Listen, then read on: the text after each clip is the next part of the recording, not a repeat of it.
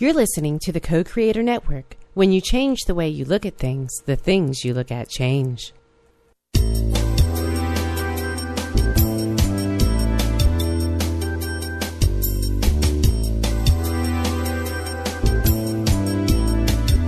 Good afternoon. Welcome to Why Shamanism Now, a practical path to authenticity, with your host, Christina Pratt, director of the Last Mask Center for Shamanic Healing. She's talking about how shamanic skills can bring us to physical, emotional, mental, and spiritual well being, especially when nothing else can. Now, here's your host, Christina Pratt. Welcome, everyone, to Why Shamanism Now. This is your host, Christina Pratt, and I would like to call the spirits in to join us here today. So I call out first to your ancestors, to all who lived well and died well in your ancestral lines, and I call out to mine to those who lived well and died well in my ancestral line, to those people who have gone before us on whose shoulders that we stand. I call out to these ancestors to be with us here today and bring to us all that is good and true and beautiful in our ancestral lines, to bring to us the wealth of these lineages, so that we might be able to do things differently than they have been done, been done before where needed, and that we might hold true to doing things as they need to be done as humanity has learned time and time again. So we call out to these ancestors to both help us find the path and to help us to not stray from the good road. We call out to these ancestors to gather round us here today and to help us, the living, do what we have come into this particular time to do. And we give thanks to these ancestors for being with us today, here in this moment, for being around us all the time and for communicating with us in our dreams at night.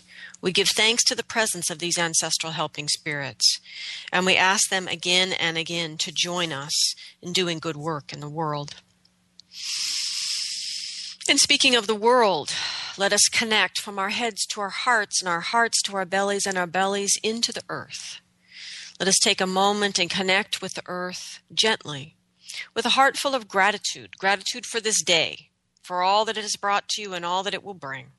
We give thanks for the beauty in life, the great diversity in life, and the wonder, and the true miracle that is life. We still don't exactly know where it comes from. And we give thanks for this great mystery. And we give thanks to the earth for the wonder of her dreaming that brought life as we experience it to the face of this planet. And we give thanks. And as we reach down through all the layers of the earth to the very, very center of the earth, we do so in this gratitude. We reach down to the very, very center of the earth. We reach into this pure, true yin energy. We reach into the center of the earth to draw up the energy of restoration and rejuvenation the energy of replenishment and renewal. We draw up this energy as we would draw up and greet the energy of fresh water rising in a spring from the earth on a long, hot, thirsty day. We call up this wellspring of energy from the center of the earth, and we give thanks to the energy of the earth for bringing with it the wisdom of manifestation, how to be here in form in a good way. So we draw up the energy of the earth with our gratitude into our bodies, bringing into our lives the energy of groundedness and home, place, belonging, hearth, the place that we take a stand, and all those things in our life that are worth taking a stand for. We give thanks to the earth. We give thanks to the earth for connection for the interconnection of things. And through that, a, finally, a connection to the oneness of all things and an understanding of our place in that web of life. And may we each take a moment in this day and touch that oneness, and from that oneness come into right relationship with ourselves, right relationship with others, right relationship with the environment, and right relationship with the spirit world. And we ask the energy of the earth and its wisdom to help us in all of these things. And with the energy of the earth moving into our bodies and into our day, into these proceedings, we draw that energy up from belly to heart and heart to mind and send it up and out through the sky above you, whatever it holds, out through the atmosphere and out into the cosmos We reach out through the cosmos, through all the heavenly bodies and all the wonders of the universe, all the way to the highest power of the universe. And by whatever name we know this power, we reach it and name it, see ourselves reflected in it and it reflected in us, and we draw this energy down. Draw it down into yourself, into our proceedings here, into your day. And in this way, we draw into our day the energy of blessings, the energy of protection and benevolence, the energy of devotion and generosity. We call these true yang energies down into our life, and with them we draw down all the wisdom of the cosmos. We draw this energy into our head and our heart and our belly. And we take a moment in each of these three primary energy centers to feel the energy of earth and sky coming together in the wholeness of the Tao in this dance of yin and yang, fire and water, in this dance of wholeness, this dance of life, this dance of love. We take a moment to feel that energy inside of ourselves, to imagine it, to visualize it, whatever works for you. And into it, we call out to the spirit of the heart and we ask it to awaken, to open, to be with us here today, and to be that space that it is, this unique energy of the heart that can draw up the fiery energies and passions of the belly, of the lower, and can draw down the crystal clarity from above of the mind, can draw these energies in together in the heart where they can be in that crucible of transformation, that place within us that is uniquely designed to accept it all to hold it in dynamic relationship and to allow from that tension to allow for our soul's purpose to be born. And may we find in our heart today some sense of that true reason that we are here. May we find in our heart courage to bring that inspiration. So, with she's called in around us the energies of below, the energies of above, the energies in the center in our heart, and the ancestors gathered around. We give thanks for the spirit help. And I also want to give thanks to the spirits of the people that helped. I want to give thanks to all of you listeners who have donated financially to the show to help me to keep the show um, available and um, available for free around the world for anyone who can get access to the internet. Um, I also want to give thanks to Olivia and to Daisy and all of the listeners who um, were able to make donations in the past week. And I want to thank those of you that are keeping the show alive in other ways, particularly those of you that are simply taking what resonates with you and challenging yourself with these ideas and these teachings and doing something with them in your life so that they grow, bringing them into relation with other people, um, sharing them in your journey circles, um, sharing from your own practice questions or ideas for shows, all of these ways that we keep the show alive, I give thanks for. If this show is meaningful to you in any way, way, if it moves you in the heart, um, moves you in inspiration or frustration, it doesn't matter. The point is you've been moved in the heart. And the essence of shamanism and our understanding of true power is that it's mediated in the heart. So I ask you all to allow that movement in the heart to move you into action in some way to help me to help this show to grow. For those of you who would like to donate and do not know how, you can go to whyshamanismnow.com and um, click on the support button and donate any amount, large or small, in any currency. Um, it is all greatly appreciated, and it all goes directly to keeping the show on the air. If you are not comfortable with doing that on with doing that online, please feel free to email me at Christina at lastmaskcenter.org, and I will send you a regular old everyday address. We are live this week, um, and if you have any questions about the topic of the show, please feel free to call in. You can reach us at 512 772 1938 or you can Skype in from anywhere um, through the co-creatornetwork.com site.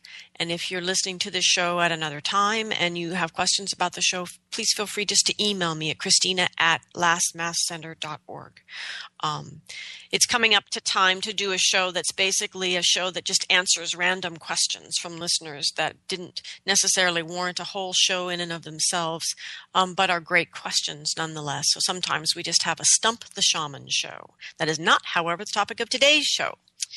Um, today, we're continuing on this journey that I'm uh, taking us on uh, for these few weeks. Um, not that this is only going to take a few weeks, but we are in this time of transition, this time of transitioning from the old world and the story of the people that um, kept the old world um, manifesting. And now we're in transition into the new world. The times have changed, the energies have changed, and it is time now for the story to change. And last week, um, I shared some from an essay about the space between the stories by Charles Eisenstein. And a link to that um, essay is on the Facebook page for the show, for the Why Shamanism Now Facebook page. You can link through that or just Google Charles Eisenstein and go to his site. It's just um, charleseisenstein.net, I believe. Anyway, the point that Charles is making is that, well, he's making many points, but the essence of it is that we need to craft the new story. And we are actually crafting the new story, would be another way to say this. We are crafting the new story by how we're choosing to think, how we're choosing to act, how we're choosing to live. And part of what Charles was questioning is what are we truly ready to let go of in the old story? And how do we go forward in a new way has been the question I've been asking now for many shows. How do we do that? And what's important to understand about being a human is that we are always manifesting. So we are always, we are in every day crafting this story. And the story has to do with what we consciously and unconsciously agree to. And so, in this time of transition, when all the other energies other than human are changing to the new world by virtue of those life cycles that have nothing to do with us as humans, we can choose to participate in that change um, or drag our heels, hang on to the past, um, stand um, in stand contrary to that change. Now, the change, the evolution into the new world, in and of itself, energetically, is inevitable. It's happening. It's bigger than we are. It's the Earth and her brother, sister planets, nature, all these energies that move. Um, regardless of us. Not that we don't influence them and impact them, but they are somewhat bigger than we are, even in our many numbers on the face of the planet. So, how do we shape the new story? Is the question. How do we live in a way that participates intentionally in crafting a story that will shape a new world that we truly are honored to live in, that we are excited to hand down to our descendants? You know, the last few years that we've been here together on this planet, there's been um, the Occupy movement, um, giving voice to forces going on um, among the people that um, don't sit well with the people, that we're not comfortable with, that there are great influences out of the past story that lead to actions each day that are unethical and immoral. And the path forward for so much of this really seems so simple if we just look at it. And yet there are laws and systems and businesses and profits and things that stand in the way from good people doing what is pretty obvious they should do so this is this is about the death of an old story. That's that's what it looks like. Old stories don't usually go oh hello new story. Here let me gracefully bow out and let you take center stage. It doesn't usually work that way. And so here we are the living in the time of crafting the new story. And so my question is how do we do that skillfully because we can talk about it politically, we can talk about it psychologically, we can get really mired and bogged down in very ways of talking about the news story that are inherently factors of the old story. And so, what I suggest we do, as much as we absolutely possibly can, is ask ourselves these questions shamanically. How how do I, spirit world, help me here. How do I participate in the shaping of a robust, thriving, diverse, abundant, beautiful new story, or whatever it is you want the new story to be. You decide. But the question here that I'm asking myself and asking you through this show is how do we do this differently? Because if we don't do things differently, the story will not be rewritten. It will be very, very much like before. So here we are. Last week I talked about the possibility that we could approach this whole trend time of transition um, as if we are heroes on a great journey and that we are gathering around us our allies. And it is through our experience of gathering these allies that we will, be, we will begin to learn how to shape that new story, that we will learn new things by hanging out with new allies, by looking at the quality of our relationship with these energies that have always been present in our life. But it was the very nature of our relationship with them that was problematic.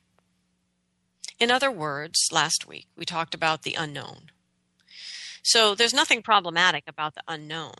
What's problematic in the old story is that it teaches us to fear the unknown and to desire to overcome it, to conquer it, to control it, to um, and we see this in um, the politics around women's bodies. We see this in the choices we make around wilderness and nature. We see this in how we choose to relate to children. So these are these are deep, deep threads in the storyline that affect us in many, many ways here in everyday life. So the issue again was not the ally, well, was not the energy itself, but that we were not in an ally relationship with it. We were in, actually in an antagonistic or enemy relationship with the unknown. So that was last week's show. So this week, I'd like to suggest that another absolutely critical ally, a change we must, a fundamental belief system change we must make, is in our relationship to our heart, and in particular, the wild heart. Now, there is actually a really lovely, not lovely, a very challenging and powerful and lovely book about the wild heart called Wild Heart. Um, it's actually called The Sacred Council of Your Wild Heart Nature's Hope in Earth's Crisis. It's by um, Dr. Will Taegel. And I've actually done a show with Will about this book. Um, I suggest you just buy the book and read it because we barely scrape the surface in the show. And it's a great book about the wild heart and pretty much talking about the wild heart in the same way that I am, only much better read and scholarly than me. but the wild heart in many ways, what I've come to understand is that the wild heart would be a way to describe the heart in its sort of true form in a spiritual adult. That children come into the world in a very, um, most children come into the world in a very um, heartfelt, open hearted, strong hearted, um, clear hearted, full hearted way because they come from oneness into this manifestation with their heart in its true form. And then learning experience stuff ensues as they go through life. And and reclaiming in a sense the wild heart is a process humanity has understand understood for a long time each individual must go through to unlearn all the domestication that we've taken on that keeps us from that true and authentic heart, that wild heart that knows no domestication.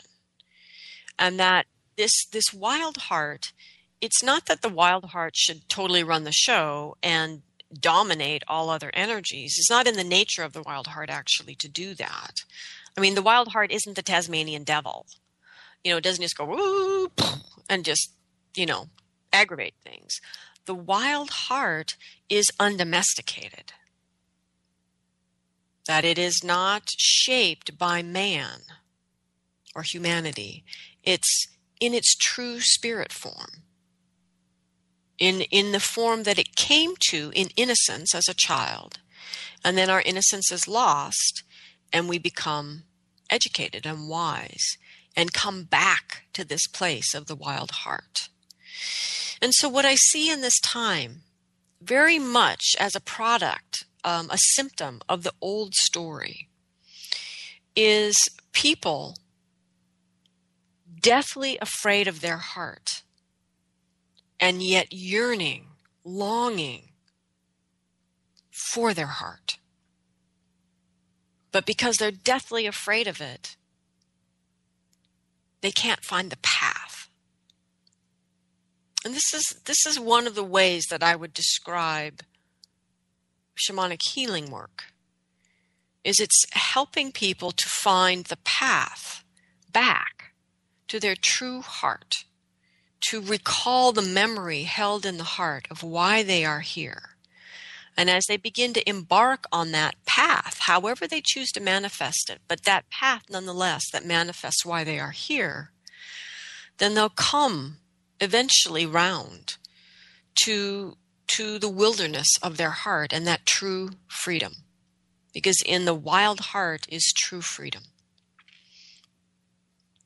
One thing I forgot to say, I think when I was talking about dominance not being the nature of the wild heart, is the reason it's not the nature of the wild heart because the wild heart is wilderness. Wilderness is not dominance. Wilderness is cooperation.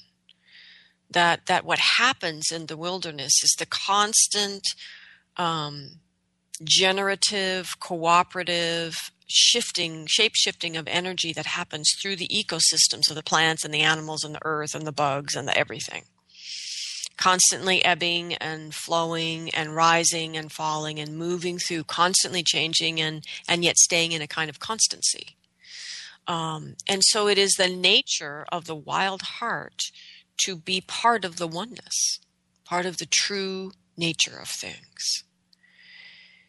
And that my idea here is that just as we must ally with the unknown for this journey we are on into the new world.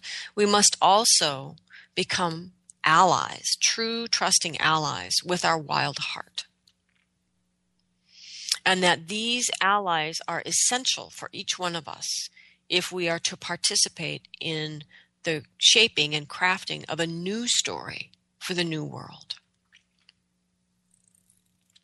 So many years ago in the summer, I was on a small ship sailing in the Alaskan wilderness.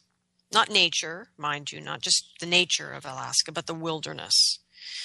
And the succinct and poetic definition of wilderness from our U.S. Uh, Wilderness Act is this A wilderness, in contrast to those areas where man and his own works dominate the landscape, is hereby recognized as an area where the earth and community of life are untrammeled by man, where man himself is a visitor who does not remain.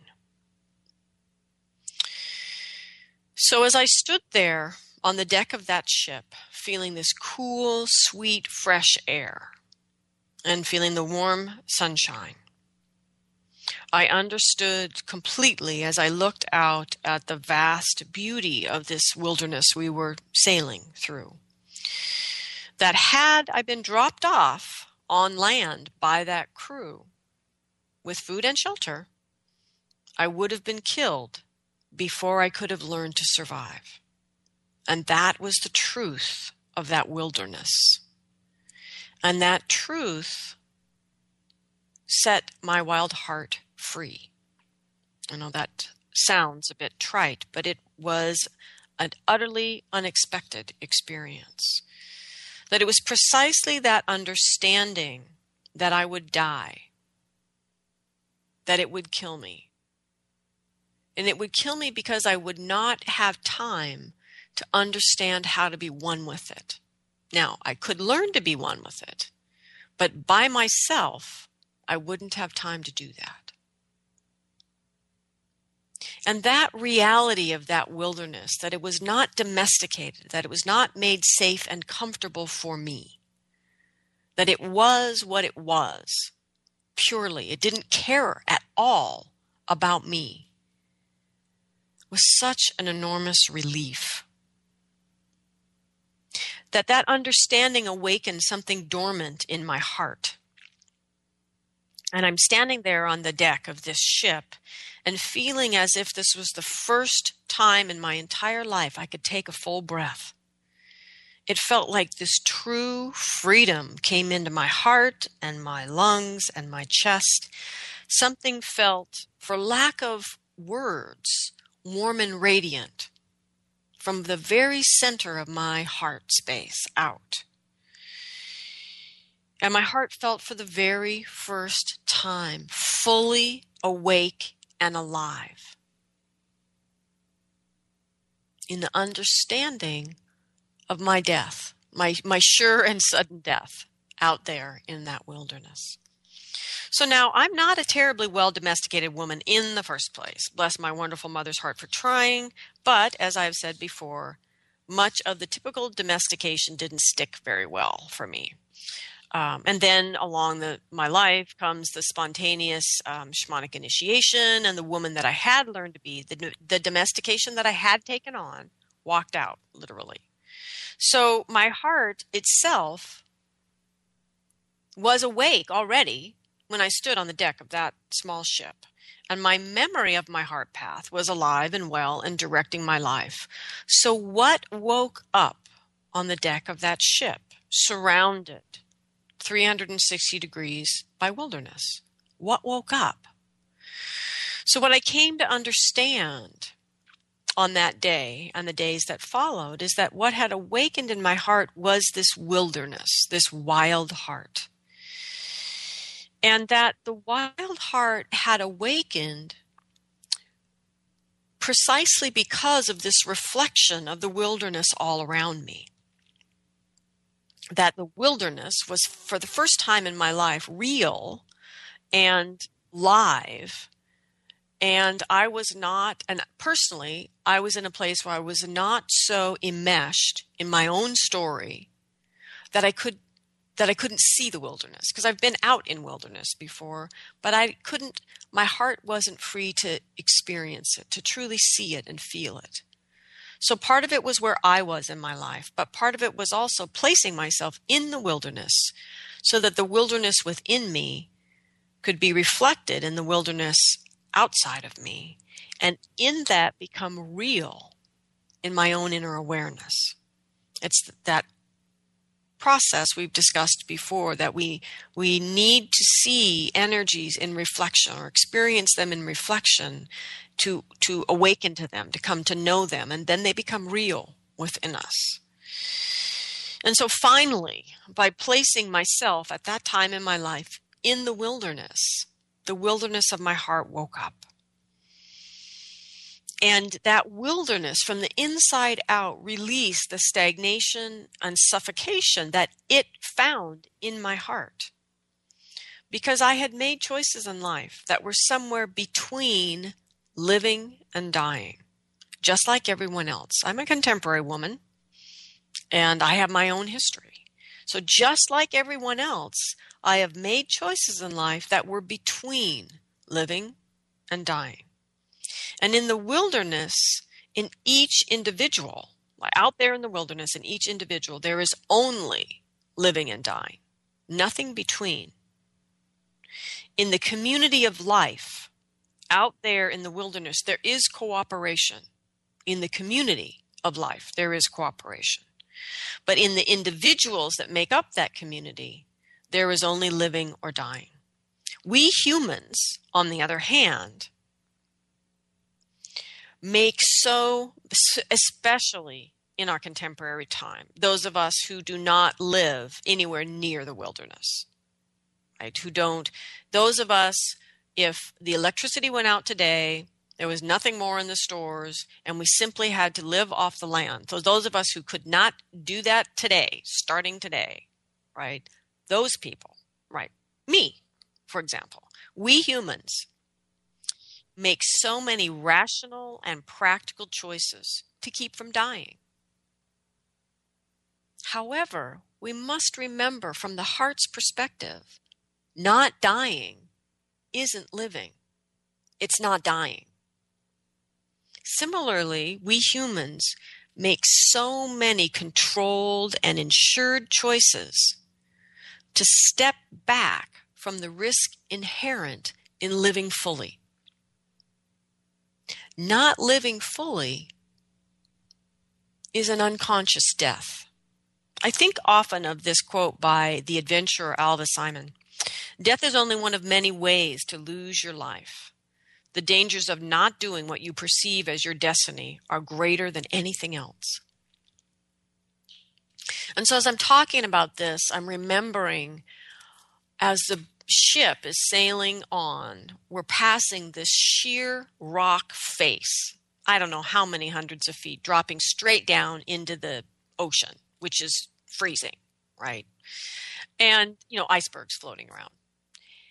And there are these mountain goats with these enormous horns and these tiny, tiny little feet prancing around on this rock face. Every single leap, the goat is just living.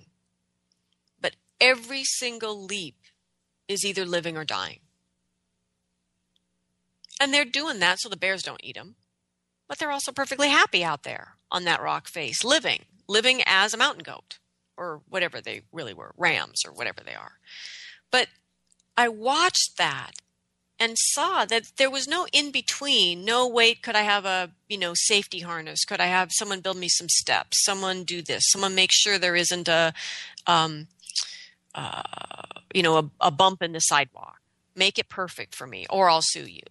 You know, those goats didn't have anybody to sue. They just had to leap, and they either made it or they didn't. And their children either made it or they didn't and that that was life, that was living as a goat. It's living and dying. And they're doing it again so the bears don't eat them. The bears get, you know, too much after those goats, and it's the bear that plummets into the water. So, wilderness, right? And the wild heart. The wild heart needs to choose, make choices that are life and death choices either or all the time. It's clean, it's clear, it's not selfish because it's one with all things. It's the nature of the wild heart to reach into that cooperative community of life. The wild heart, as the individual, is making clear life death choices, not in between choices. And then through the community of things, the heart is making uh, is being itself and relating to others that are being themselves, being them their their selves, and creating this community. And so this isn't about selfish love and personal desires, but about simple, clear choices of life and death. And this is this is the value of the wild heart as an ally. So if the wild heart never sees itself reflected in the world around us, it's never recognized by our inner awareness, and it doesn't become real to us. So when it's ignored because it hasn't become real, it gets bored with us and it gets bored with our safe choices and it just goes dormant. So even when we're living a passionate life, it's possible that the wild heart is still sleeping, is still dormant. So when we experience the absolute control in our childhood of a parent or a school system or a religious system or some sort of authority in our life as a child. So when we experience this absolute control, or we learn that we will only receive the love if we absolutely control ourselves, the wild heart simply goes dormant. Right? It's not, it doesn't see itself reflected in a world of control. Okay, so it just goes dormant. And I have many serious and committed students who struggle with this for years. Without their wild heart, they don't have the courage to leap like the goat. They don't have the courage to step beyond the control they've learned to impose. And yet, by seeing the world through the story of control they impose, it keeps them from seeing the wilderness around them. Just like all the other times when I was younger that I'd been in the wilderness and my wild heart didn't wake up because I couldn't see it, because I was still in my own personal family drama around control. So I sense as I work with people that people who experience the wilderness of the heart, either because they've spent extended time in the wilderness or extended time in war, which is a different wilderness. It's the wilderness of the human nature. But these people who experience the wilderness of the heart are forever changed. And they're changed in such a way that they don't quite fit into the nicely domesticated patterns of everyday American life. And this is why we need to awaken the wild heart and make it an ally. Because it's important we need to not fit so nicely into the domesticated patterns of everyday American life, for these patterns are motivated by the desire for control that was at the heart of the old story. So our patterns, our comfortable everyday patterns, need to be challenged. We don't want to fit so comfortably and easily into these patterns right now without investigating, right? So please don't misunderstand me. I'm not saying everything just needs to go to hell in a handbasket. What I'm saying is that the the heart's nature is to feel. And because it feels, we cultivate a quality of empathy and because we can feel empathy, we are ethical. In other world, in other words, I'm feeling a particular way and it's painful and I wouldn't want anyone else to feel that way.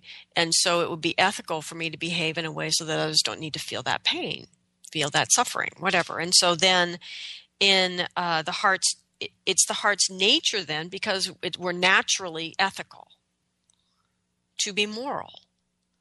So if we if we access the wild heart and get back to this place of clear, free choices, life, death, no in between, we start understanding again the simplicity of morality and ethics. They're really not complicated at their essence, at our understanding in the heart. And the heart, just as the wild heart needs to see itself reflected, the, the life of the heart, the health of the heart, needs to feel the energies flow in ethical and moral ways in our life when we are in contrary to morality and ethics, the heart is in pain. And it's the nature of the heart. So when I'm talking about the wild heart, I, am not talking about a selfish, blowout, feel whatever I want to feel, do whatever I want to do kind of way of being. I'm talking about accessing a deep inner nature that, just like the wilderness out in the world, is part of the community of life. And its very nature is not only to engage in that community, but to do so ethically and morally um, as a way of cultivating life. So I'm suggesting then that we allow the patterns of the heart um, that got laid down in the old story. We allow ourselves to understand that they they are control based. It's just like the part in the definition of wilderness that wilderness is untrammeled by man. Where we took in these old patterns, we became trammeled by man, by humanity, and the burden of the patterns of the old story.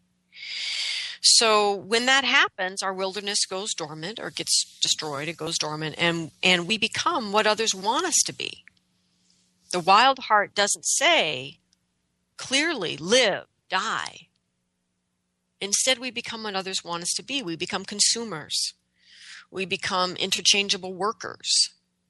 We become the national average, right? We become addicts and we become pharmaceutical consumers.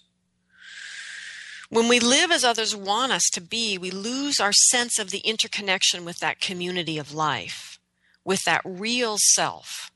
Because when we choose to be what others want us to be, we're not, we, the true self, isn't living anymore, it's dying. And all of our life force is being uh, channeled into this other false self, the success of the false self is that it fits into the patterns of control. The failure of the true self is that it doesn't. But we're at this time of rewriting the story, of writing a story that isn't based on control, I would hope. And so for us to be able to be participate in writing that story, we need to step out of the patterns of control. The aspect of ourself that will lead us there, that is the remedy for our addiction to control, is the wild heart. And it's right there in each one of us, waiting for the conditions in which it can awaken again. So when we live as others want us to be, as consumers and pharmaceutical consumers, addicts, interchangeable workers, we lose the flow of ethics and morality that keeps the heart alive. And we make in between choices that are motivated by control and safety and fear. And this makes the controllers very happy, whether the controllers are outside of us or inside of us. But when we awaken the wild heart, there is only room for living or dying and our natural understanding of the cooperative nature of successful living that we see in the wilderness. So we've been talking about the great teachers uh, in the in the December shows, in the series of December shows, and what it is that we need to do to bring into the new world. And now that we're in transition between the old world and the new world, we've I've been talking with you about participating in the creation of the new story of the people.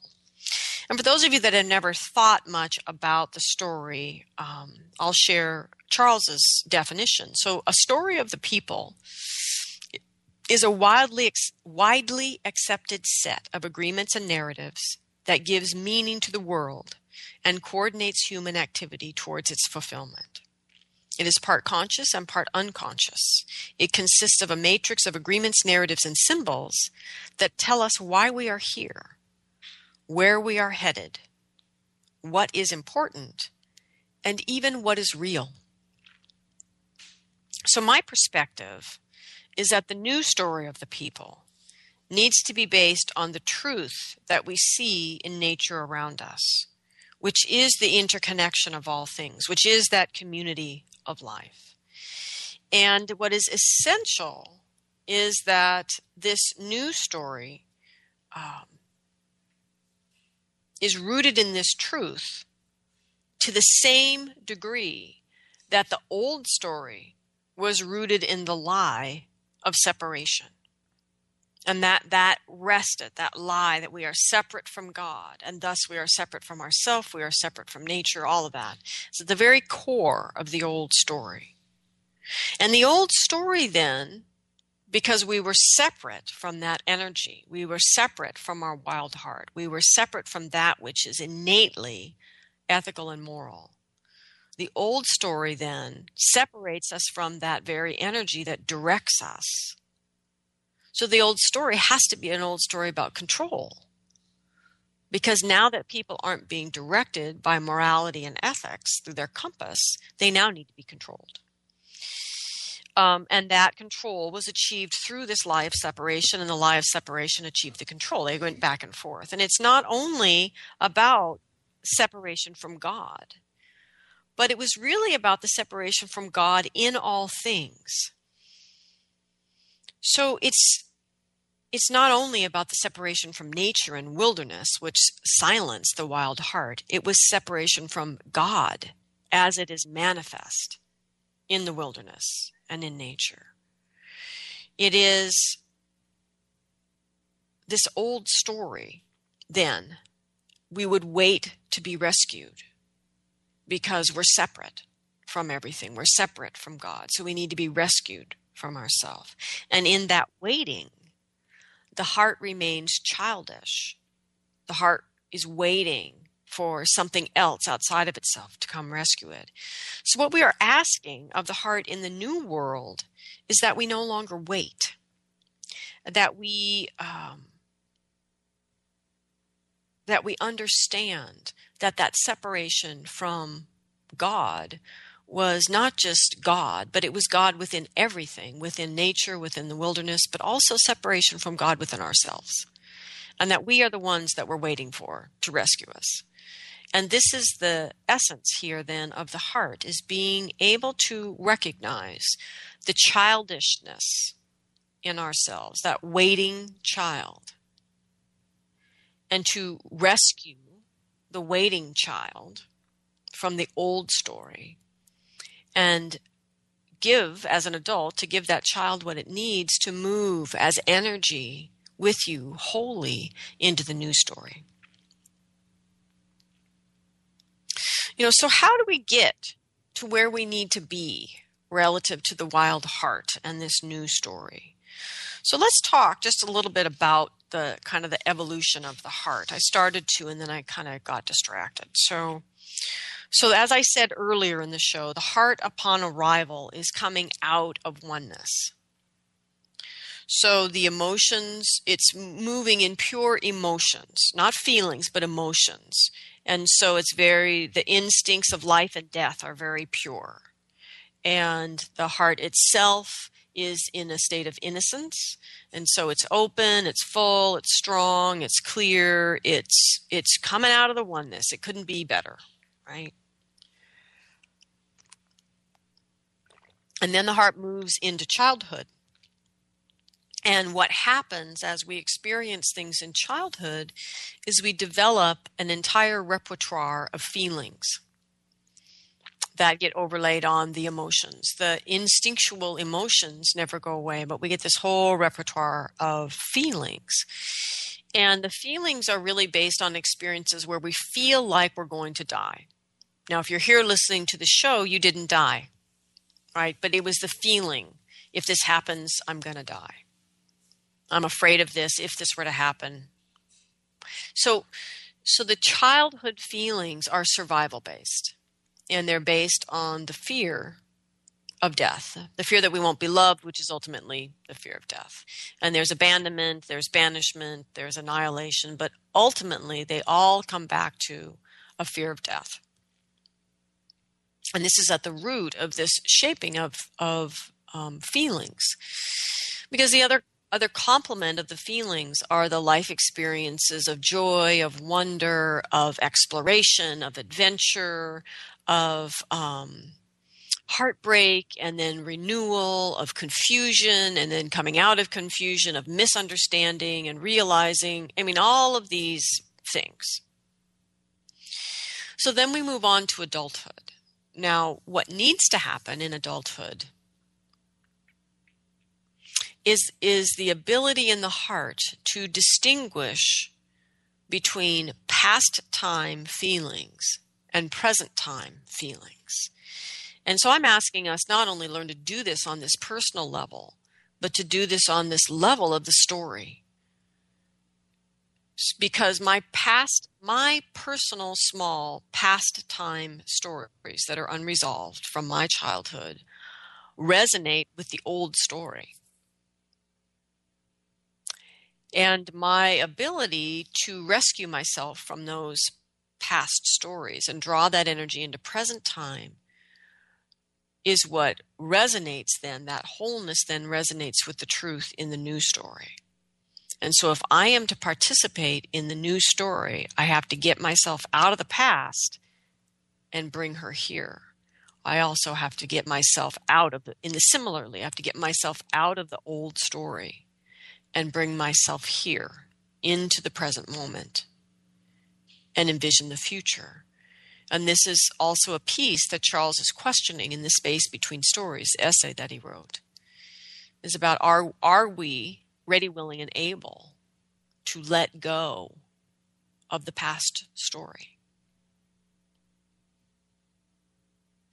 So we're here with this heart in adulthood. And what is important for this heart in adulthood is that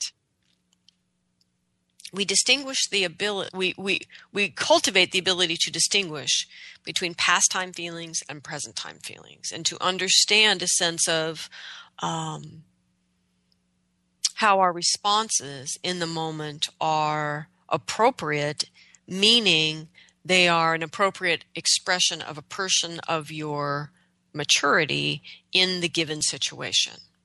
Or are you reacting out of the past in the given present situation? And so the adult heart then begins to move into the mature heart through discipline. And what's important to realize here is it's always actually been this way for humanity because this disciplines, these practices for how to move out of that realization I'm in two places at the same time. My heart and my feelings are coming out of the past. And yet in present time, I'm alive and well and don't need to be afraid I'm going to die. So how do I reconcile that? The practices, the disciplines for reconciling that are found in all the world's mystery schools throughout all of time. And so humanity has understood that humans need to do this. It is the nature of the transition from childhood to adulthood. The transition into maturity then is is not um, you don't just time yourself into it. You actually have to c- cultivate maturity. And so that's the way it's always been. What happened with the old story is it encouraged us to turn that responsibility over. Whether we turned it over to Jesus who saved us or to a guru or whoever it is that we turned it over to, we turned that responsibility over.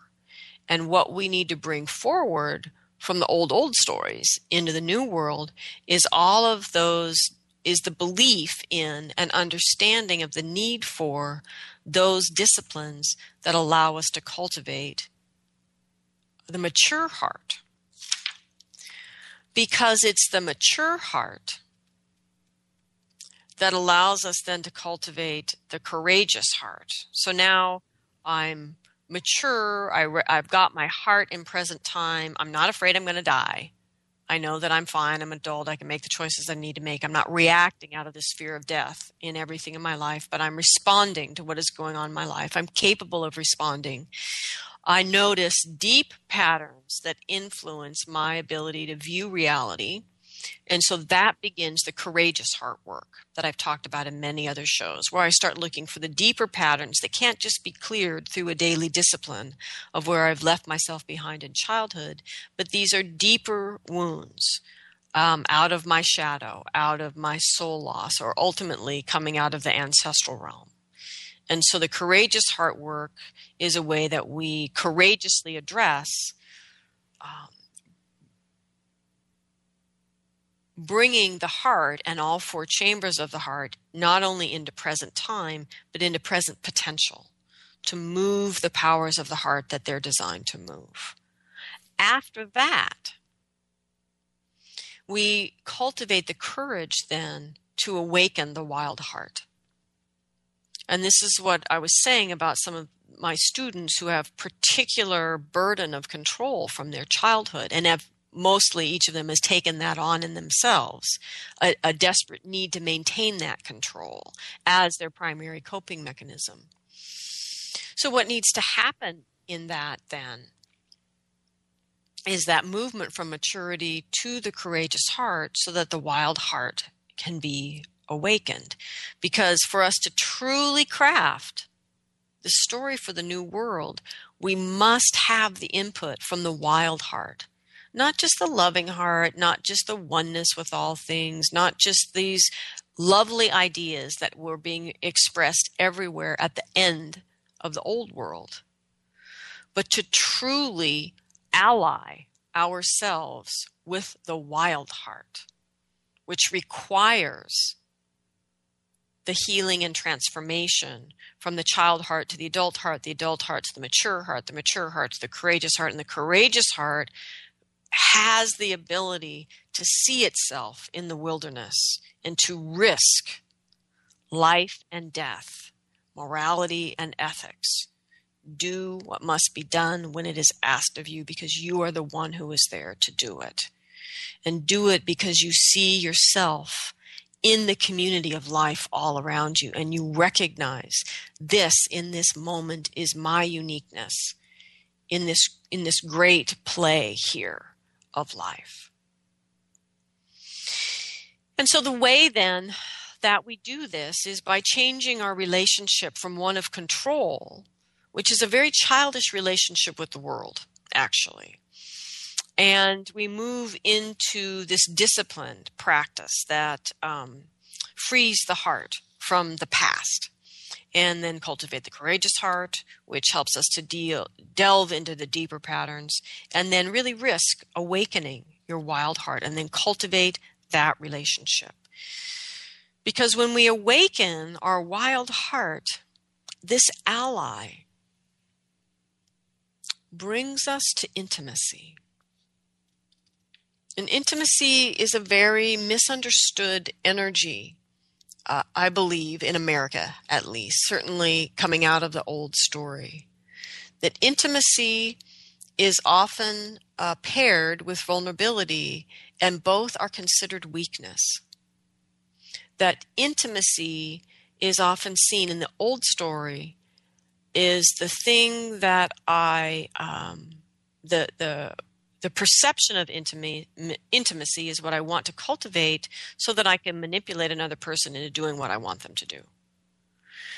And what we need to understand is all that we lose when we um, relate to intimacy in that way. Intimacy is necessary.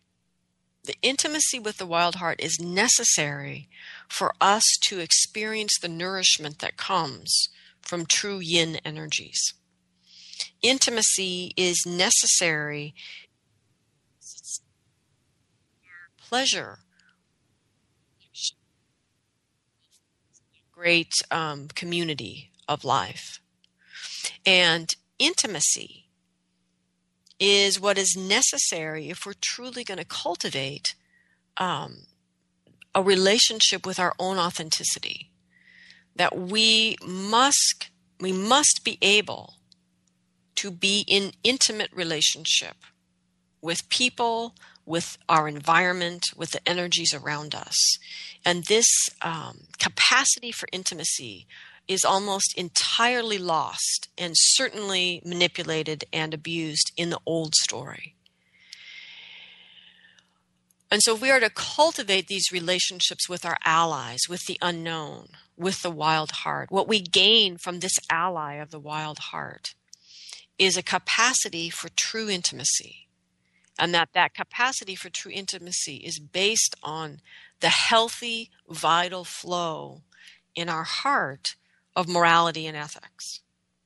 That we, we, we are not safe for others to be intimate with if we are not in right relationship around morality and ethics, and ultimately with our own wilderness, that we must know our own wilderness to truly experience our intimacy, because this was perhaps the most profound thing that I experienced from the ship and from the time that we did spend on the land is the intimacy of all of the parts of the community of life in these wilderness places.